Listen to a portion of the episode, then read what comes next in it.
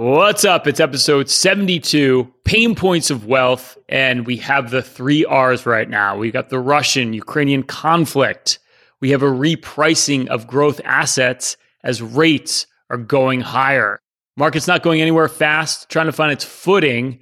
We're going to give you our outlook here for what we think is going on right now, how you should position your portfolio. And on the tipping point today, I know you're not watching the Olympics. Nobody's watching the Olympics, but we're going to talk about the financial Olympics to make sure that you can be financially independent. So check it out. We got a great show. Hit the music. Welcome to the Pain Points of Wealth, the podcast that addresses the pain points that come with creating, growing, and sustaining your wealth, giving you a multi generational perspective from three Pains in a pod Bob Payne, the boomer, Chris Payne, the millennial, and Ryan Payne, the generation somewhere in between.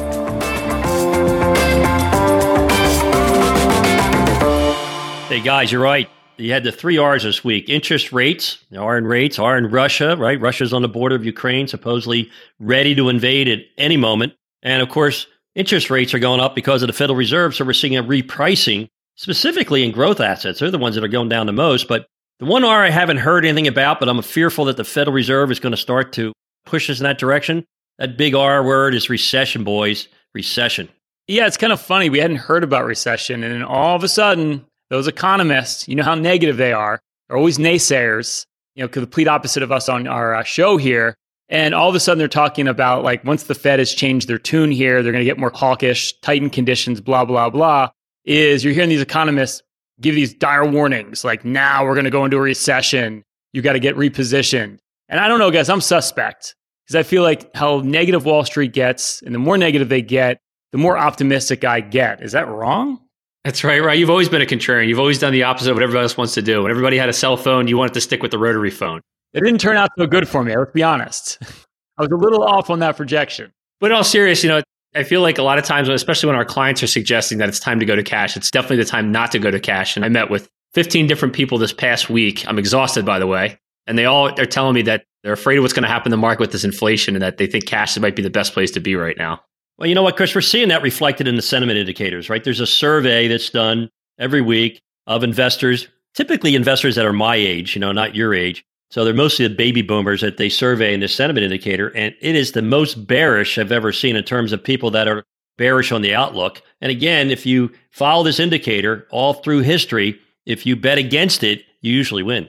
Yeah, that's a good point. It's a contrarian indicator, meaning when people are more negative, ironically, markets tend to do better. On the flip side, when we have euphoria and people are just like super bullish, that's usually the end is near. And we've talked about this, you know, on the show a lot lately, is bull markets don't end when there's not euphoria. And there's certainly not euphoria right now. But what I think you have to think about is, because I think this is what's in the front of everyone, is just these inflation numbers. As we're recording this, we had the producer's price index come out this week, which is what we call wholesale inflation that's what companies pay for their inflation is going up to almost like 10%. And of course, everyone's going crazy. We got hyperinflation. The government's going to screw everything up. But contrary to popular belief, if you really look at most economists out there and the ones that we actually respect, which is very few, inflation is actually going to start coming down. And that narrative is not being talked in the, about in the media at all right now. Well, you know how it is, guys. When you have investors, you have individuals you know, we're all average, normal human beings, and we tend to overestimate the probability of bad things happening. You know, there's a reason why Warren Buffett owns a property casualty company, right? The margins are huge. I'm not saying everybody's a pessimist, right? I'm the most optimistic person in the universe, but generally people tend to be pessimistic, and the media knows that, and they feed that to you all the time, that pessimistic attitude. Like Chris, I bet every meeting you had this week, you know, their portfolios were at all time record high just 30 days ago, and they probably told you, well, Chris, how's that possible when things are so bad? Well, you know what, Dad? Everybody always focuses on what's right in front of their face. And all my clients, whether they're Republicans or Democrats or in the middle, they all watch the news. And, you know, as you pointed out, the news doesn't exactly paint a rosy picture of the world and the financial markets at large. And what it does is it suppresses the truth, right? I mean, the truth is probably inflation is going to come down because, like, you know, look what's happened here, right? We were in lockdown for two years.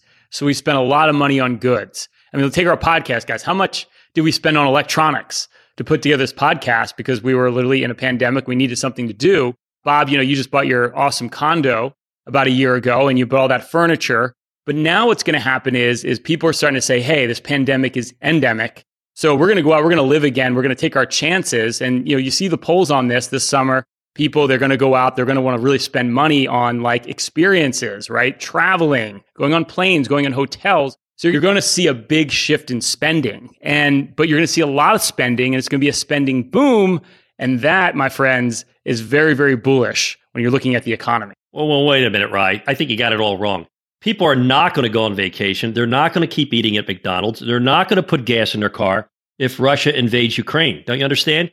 You know, the, the world economy is going to shut down if Russia takes over the other half of Ukraine that they didn't take over a couple of years ago. So, Bob, what you're telling me is Chris is not going to eat a Big Mac if Russia invades Ukraine. I just want to get this straight. That's what's going to happen here. I think he might switch to Burger King.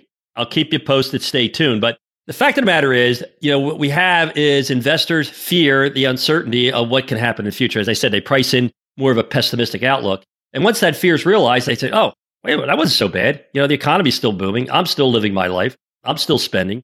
So inflation is, you know, something that is something we're fearful because it's just skyrocketing right now. But remember, the biggest cure for higher prices is higher prices. Yeah, it's Bobism Economics 101. And I think the other interesting thing to point out here is you know the market isn't selling off one specific market is selling off right it's those growth stocks and if you look at growth specifically right now that's taking the brunt of any selling like the nasdaq which is kind of your technology index your disruptive technology index is down the most right now but if you look at we talk about this all the time but old school industries right value stocks i mentioned caterpillar this week when i was on fox business is any company that has pricing power here in this new environment of higher prices where they can raise their prices and their customers are willing to pay those higher prices, well, their earnings look awesome right now. And those stocks are barely selling off. And what we've been talking about also, guys, is the emerging markets are actually positive this year, just like we said on our show. So there's plenty of markets right now that are either not going down or actually going up, which is contrary to what you're hearing in the media again. I don't know, Rye, you're going to start confusing everybody with these common sense observations, right? Let's talk more about fear. Fear sells. But actually, think about it. If the best beneficiary of low inflation, low interest rates, which we've had for the last 20 years, have been large company growth stocks, tech companies, companies without earnings, companies of disruption and innovation, cryptocurrencies, well, it's common sense to figure out that if interest rates are going up as a result of higher inflation, they're going to do poorly. I mean, it's that simple. It's like a seesaw, right? So you know, one side goes up, the other side goes down. So the key is, is you have to make sure that you're positioned properly for the current environment. Your goals haven't changed. Your portfolio needs to. Yeah. And the other thing is, remember, history teaches you everything you need to know. And this stat to me just says it all, right?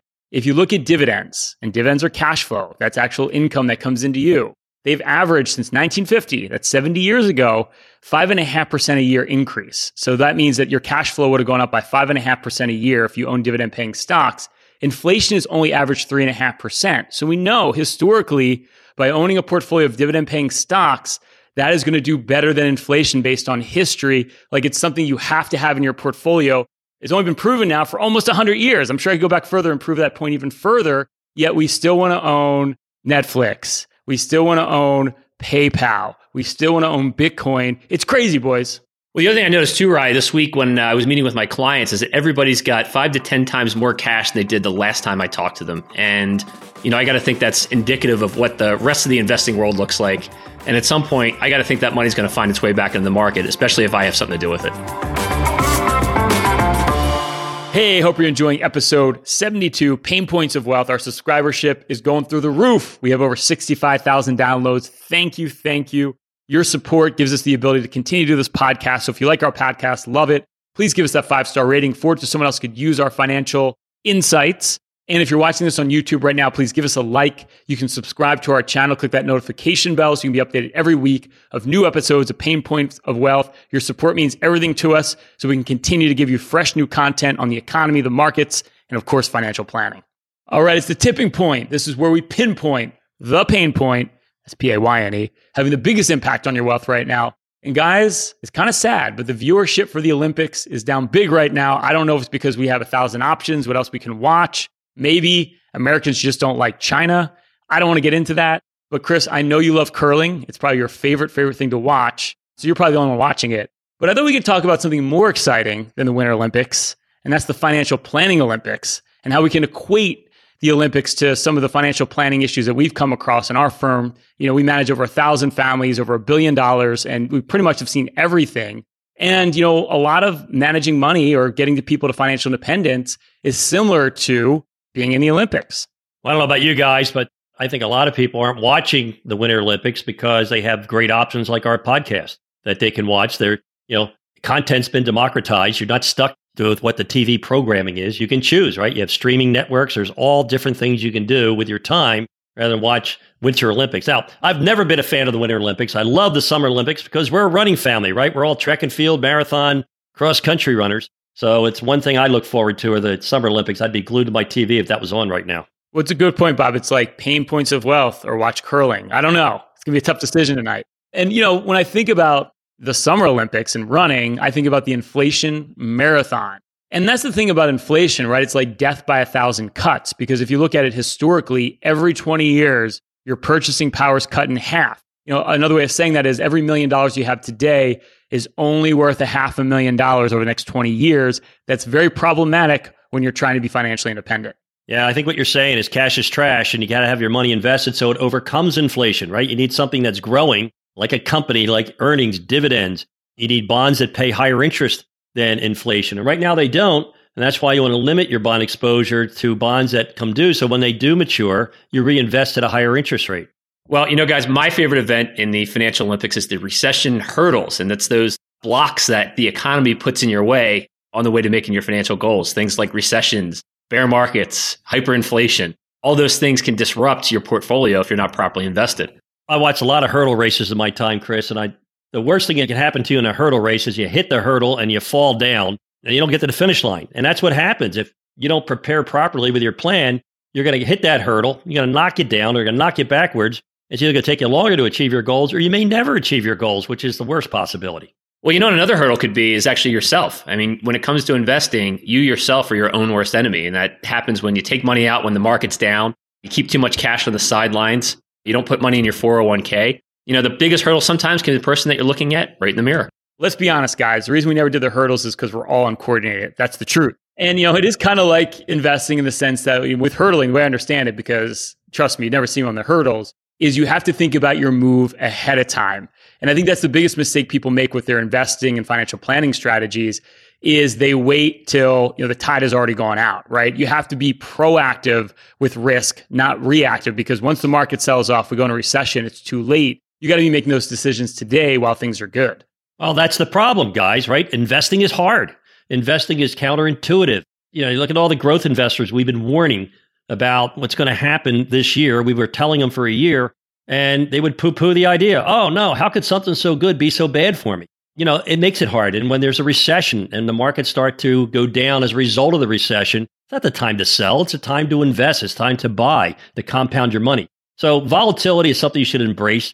Recessions are something that shouldn't be feared because all industries, all economies, all markets are cyclical. My other favorite event in the financial planning Olympics is the hidden fee toss. And that's where, you know, you take those insidious hidden fees that these brokerage firms, insurance companies love to build for you, where you don't understand how the actual investment quite works clearly, and you're paying lots of fees and they end up being like very tax inefficient and the only person who really wins, or the entity that wins, is the financial institution guys. I see it way too much, something you've got to address with your portfolio. Hey, guys, you know what the most dangerous investment you could ever put your money in is one where the salesperson tells you there's no cost, there's no fees. I get compensated by the issuer. The greatest lie, and usually it's in insurance products, excuse my cough, when they tell you that. And it's so true, right? A lot of these annuities, insurance products, they tell you, oh, no, no, no, you don't pay anything. Oh, believe me, we analyze these things like every single week. We probably look at more portfolios than anyone in the industry. You're paying for it. You just need to know where to find the fees. And there's a reason that your money gets locked up for 10 years because that commission's got to be made back in the form of return. Yeah, I love that. There's no cost, but you can't have your money for 10 years. yeah, that's a great deal. I'm getting close to retirement, but we're going to take away all your liquidity by taking your principal. That sounds like a fantastic deal. It's the most counterintuitive thing, but so many people get persuaded to put their money into these insurance products, guys, and it's not pretty. We literally spent half our career unwinding a lot of these products. That's why it's so important to understand what you own. And if you don't understand it, it's not your fault. It's because they've made it too complex and you probably got a problem. Like you've got to get rid of that product in your portfolio. Well, you know, it's not just the insurance products that are the big culprits, guys. It's also mutual funds at high expenses, you know, structured products, you know, illiquid REITs, you know, they're all just chock full of fees. You know, we always say simplicity over complexity. Typically, that complexity is the extra fees that are built into a lot of these different funds and illiquid funds. Well, I love it when we get a hold of a brokerage statement. They could own a mutual fund. They could have an A share, a B share, a C share, or an I share. Which is the most expensive? Typically, the one we find in the portfolio, the C share, you know, where the advisor's charging as much as they possibly can to the client.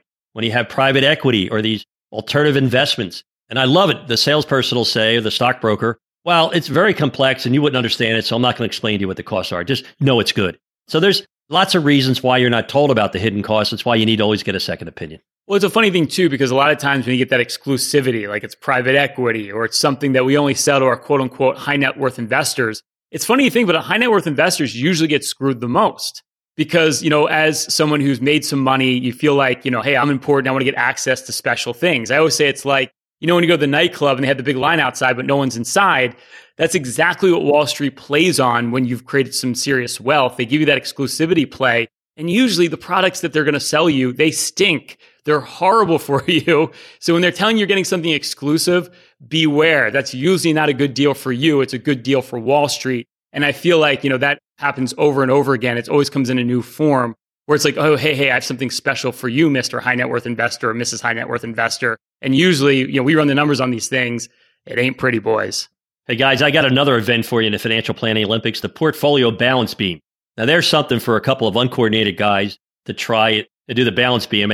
I don't know how they stay on that thing, but anyway, when it comes to your portfolio, you really do need to have a diversified portfolio. I mean, Wall Street talks about that all the time diversification, diversification. But what really is diversification? Yeah, I think it's something customized to you, right? And we actually talked to our cousin Joe, we'll give him a shout out. He's a fan of our show. We are at the dinner with him the other night. And he says, guys, like, you know, break down, like, how much should I have in bonds? How much should I have in stocks?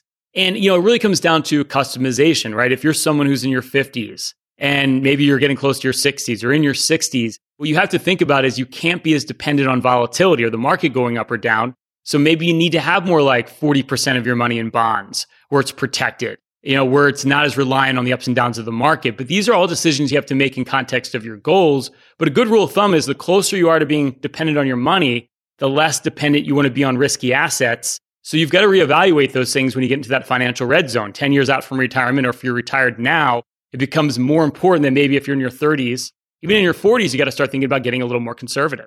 Well, the other thing too about diversification, this has come up in a lot of the meetings I had this week, was people are concerned about is their portfolio properly geared towards inflation? And I was happy to say that yes, it is, because a lot of the things that we own in the portfolio are not only do well in an inflationary environment, but you know what? They've been out of favor the last 10 years. That's places that we've been adding a ton of money into. And now it's starting to take off and some of the best things that are performing in their portfolio right now. And that's again, Chris, why investing so hard. We opened our doors 13 years ago. Nobody wanted to invest in growth stocks because the track record for growth stocks the previous 10 years was zero. It's hard for people to believe that because in the last 12, 13 years, it's been spectacular returns in growth stocks. No one wanted to invest in emerging markets. Nobody wanted to invest in commodities last year. Nobody wanted to invest in value stocks because it was all tech all the time. I mean, that's something we fought tooth and nail. But it just shows you why having balance in your portfolio makes the most sense. You've got to be an agnostic when it comes to investments. You know, I think, Rye, you say this all the time. Don't fall in love with any part of your portfolio because your portfolio doesn't love you back. Man, Bob, I mean, how many brilliant sayings do I have? It's just the list goes on and on. It's endless, Chris. It's endless. You know, I've been putting up with this for 43 years. Ego can't even fit into this video screen. Oh my God. A lot of modesty in this room. And the most important event I think you can have, especially as you're getting serious about your financial independence, is the synchronized planning, right? And we know Chris loves synchronized swimming. It's his favorite event. He could watch it all day and all night. But there's just something so valuable, and most of you don't do this in making sure that your income plan, your investment plan, your tax plan, estate plan are all working together. If you have money in your 401k, how does that correlate to what you have in your savings account or your brokerage account? Like making sure everything's working in concert has big, big benefits, yet most of us we just don't do it. We don't take the time to do it. And it's like one of your greatest allies when you're trying to get to a position where you can live off the land and do it comfortably. Well, I think the biggest problem is taxes. You know, when we work with our clients, we reap tax losses whenever they occur because we believe in our portfolio. It's, you know, it doubles every 10 years. So we want to make sure that we have any tax loss we can take to offset that. I mean, taking an RMD, you have to do it properly. When you're choosing Social Security, you have to take properly. So you have to coordinate all of your tax strategy with the client, with their CPA, to make certain that you're getting the most tax efficient portfolio. Chris, I think the biggest insult to injury is when you own a mutual fund and they charge a capital gains tax every year and you haven't sold a share. Exactly, Dad. This week I was talking to a client about that exact thing. I pointed out in their portfolio they own exchange traded funds where they don't distribute those capital gains unless we sell it. Versus a mutual fund, you get those capital gains every year and you don't know when they're coming, which makes tax planning very difficult and ends up costing the client a lot more money. Yeah, that's a great point. You can really control the taxes if you're proactive. And guys, to finish things off, I've got what we can, with the perfect analogy for curling is if this is the financial planning Olympics, it's like annuities. Just don't do it. Hey, Bob, Chris, and I now have a collective 75 years helping individuals just like you with your planning and investing. This is literally what we do every single day. We eat, breathe. That's all we think about, is what I'm trying to say.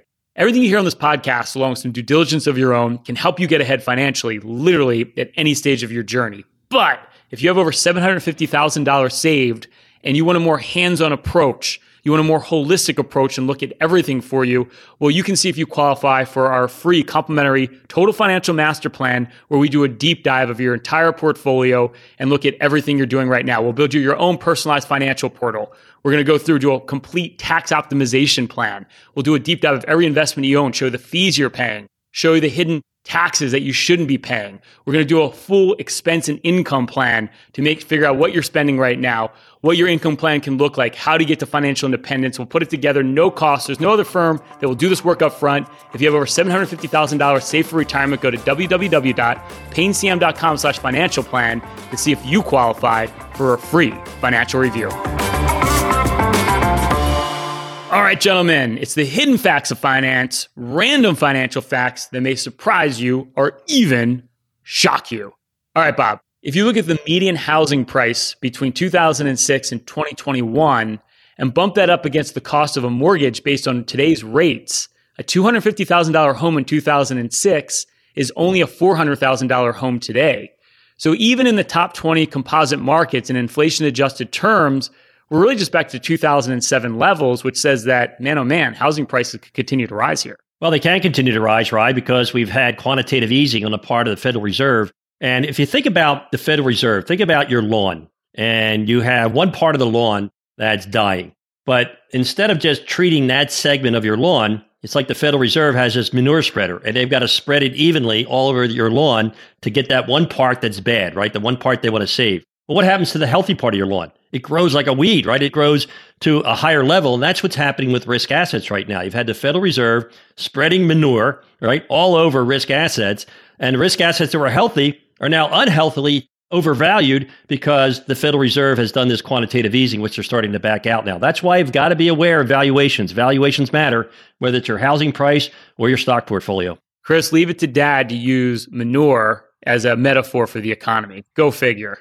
Chris, about 35% of the stock bought by Robinhood users are concentrated in 10 companies, compared with at least 24% by retail investors overall, according to a recent study. Robinhood traders lose an average of 4.3% during these herding sessions where they all pile into a trade together. Sounds like that herd mentality is not profitable. Well, this just goes to show you guys that the Reddit crowd, the day traders of the 90s, you know, whatever you want to call it, you know, they're not typically successful. You know, it's not stocks for the long run. You know, the day traders don't typically make the big returns. It's just like going to the casino. Everyone brags about their winnings, but really are probably losing. Food for thought. Bob, Queen was the first act to sell 6 million copies of an individual album in the UK. Their first greatest hits collection has sold so much that one in three British families now owns a copy of that record. I wonder if you own that record, Bob. Hey, right, Queen. Who doesn't own a Queen album? Come on, for crying out loud. Bohemian Rhapsody was a fantastic movie. And based on the buying habits of British families, I think we should broadcast our podcast in Great Britain. I like that, Bob. Queen and Pain Points of Wealth. In fact, if you play Bohemian Rhapsody in the background while we do our commentary each week, you'll learn the secrets to the meaning of life. Chris, prosecutors charged a New York couple with conspiring to launder proceeds of 119,000 Bitcoin valued at $4.5 billion, which was stolen in 2016 from a crypto exchange called Bitfinex. The US seized 3.6 billion in Bitcoin from Ilya Lichtenstein, 34, and Heather Morgan, 31, Wow, that's a lot of money to steal. See, it's even a bad idea to steal Bitcoin because they originally stole four and a half billion, and when they finally got caught up, they had lost already lost a billion dollars. Well, never mind that. I thought Bitcoin was supposed to be like untraceable. Right? So, how do they trace it if it's untraceable? Just another fallacy about this cryptocurrency. Yeah, just like it's an inflation hedge, right? Yeah, yeah, yeah. It's a whole nother podcast. All right, well, listen, thank you for your support. If you like our show, love our show, give us a like, five star rating on iTunes, leave us some comments, what you want to hear us talk about. If this is on YouTube right now, give us a like, click on that little notification bell so you can be updated every week of our new podcast episodes. We appreciate you. Have a great week. Stay loose and keep an open mind. Thanks for listening to The Pain Points of Wealth. Hopefully, you found the ideas discussed in this episode valuable and useful for your own financial journey.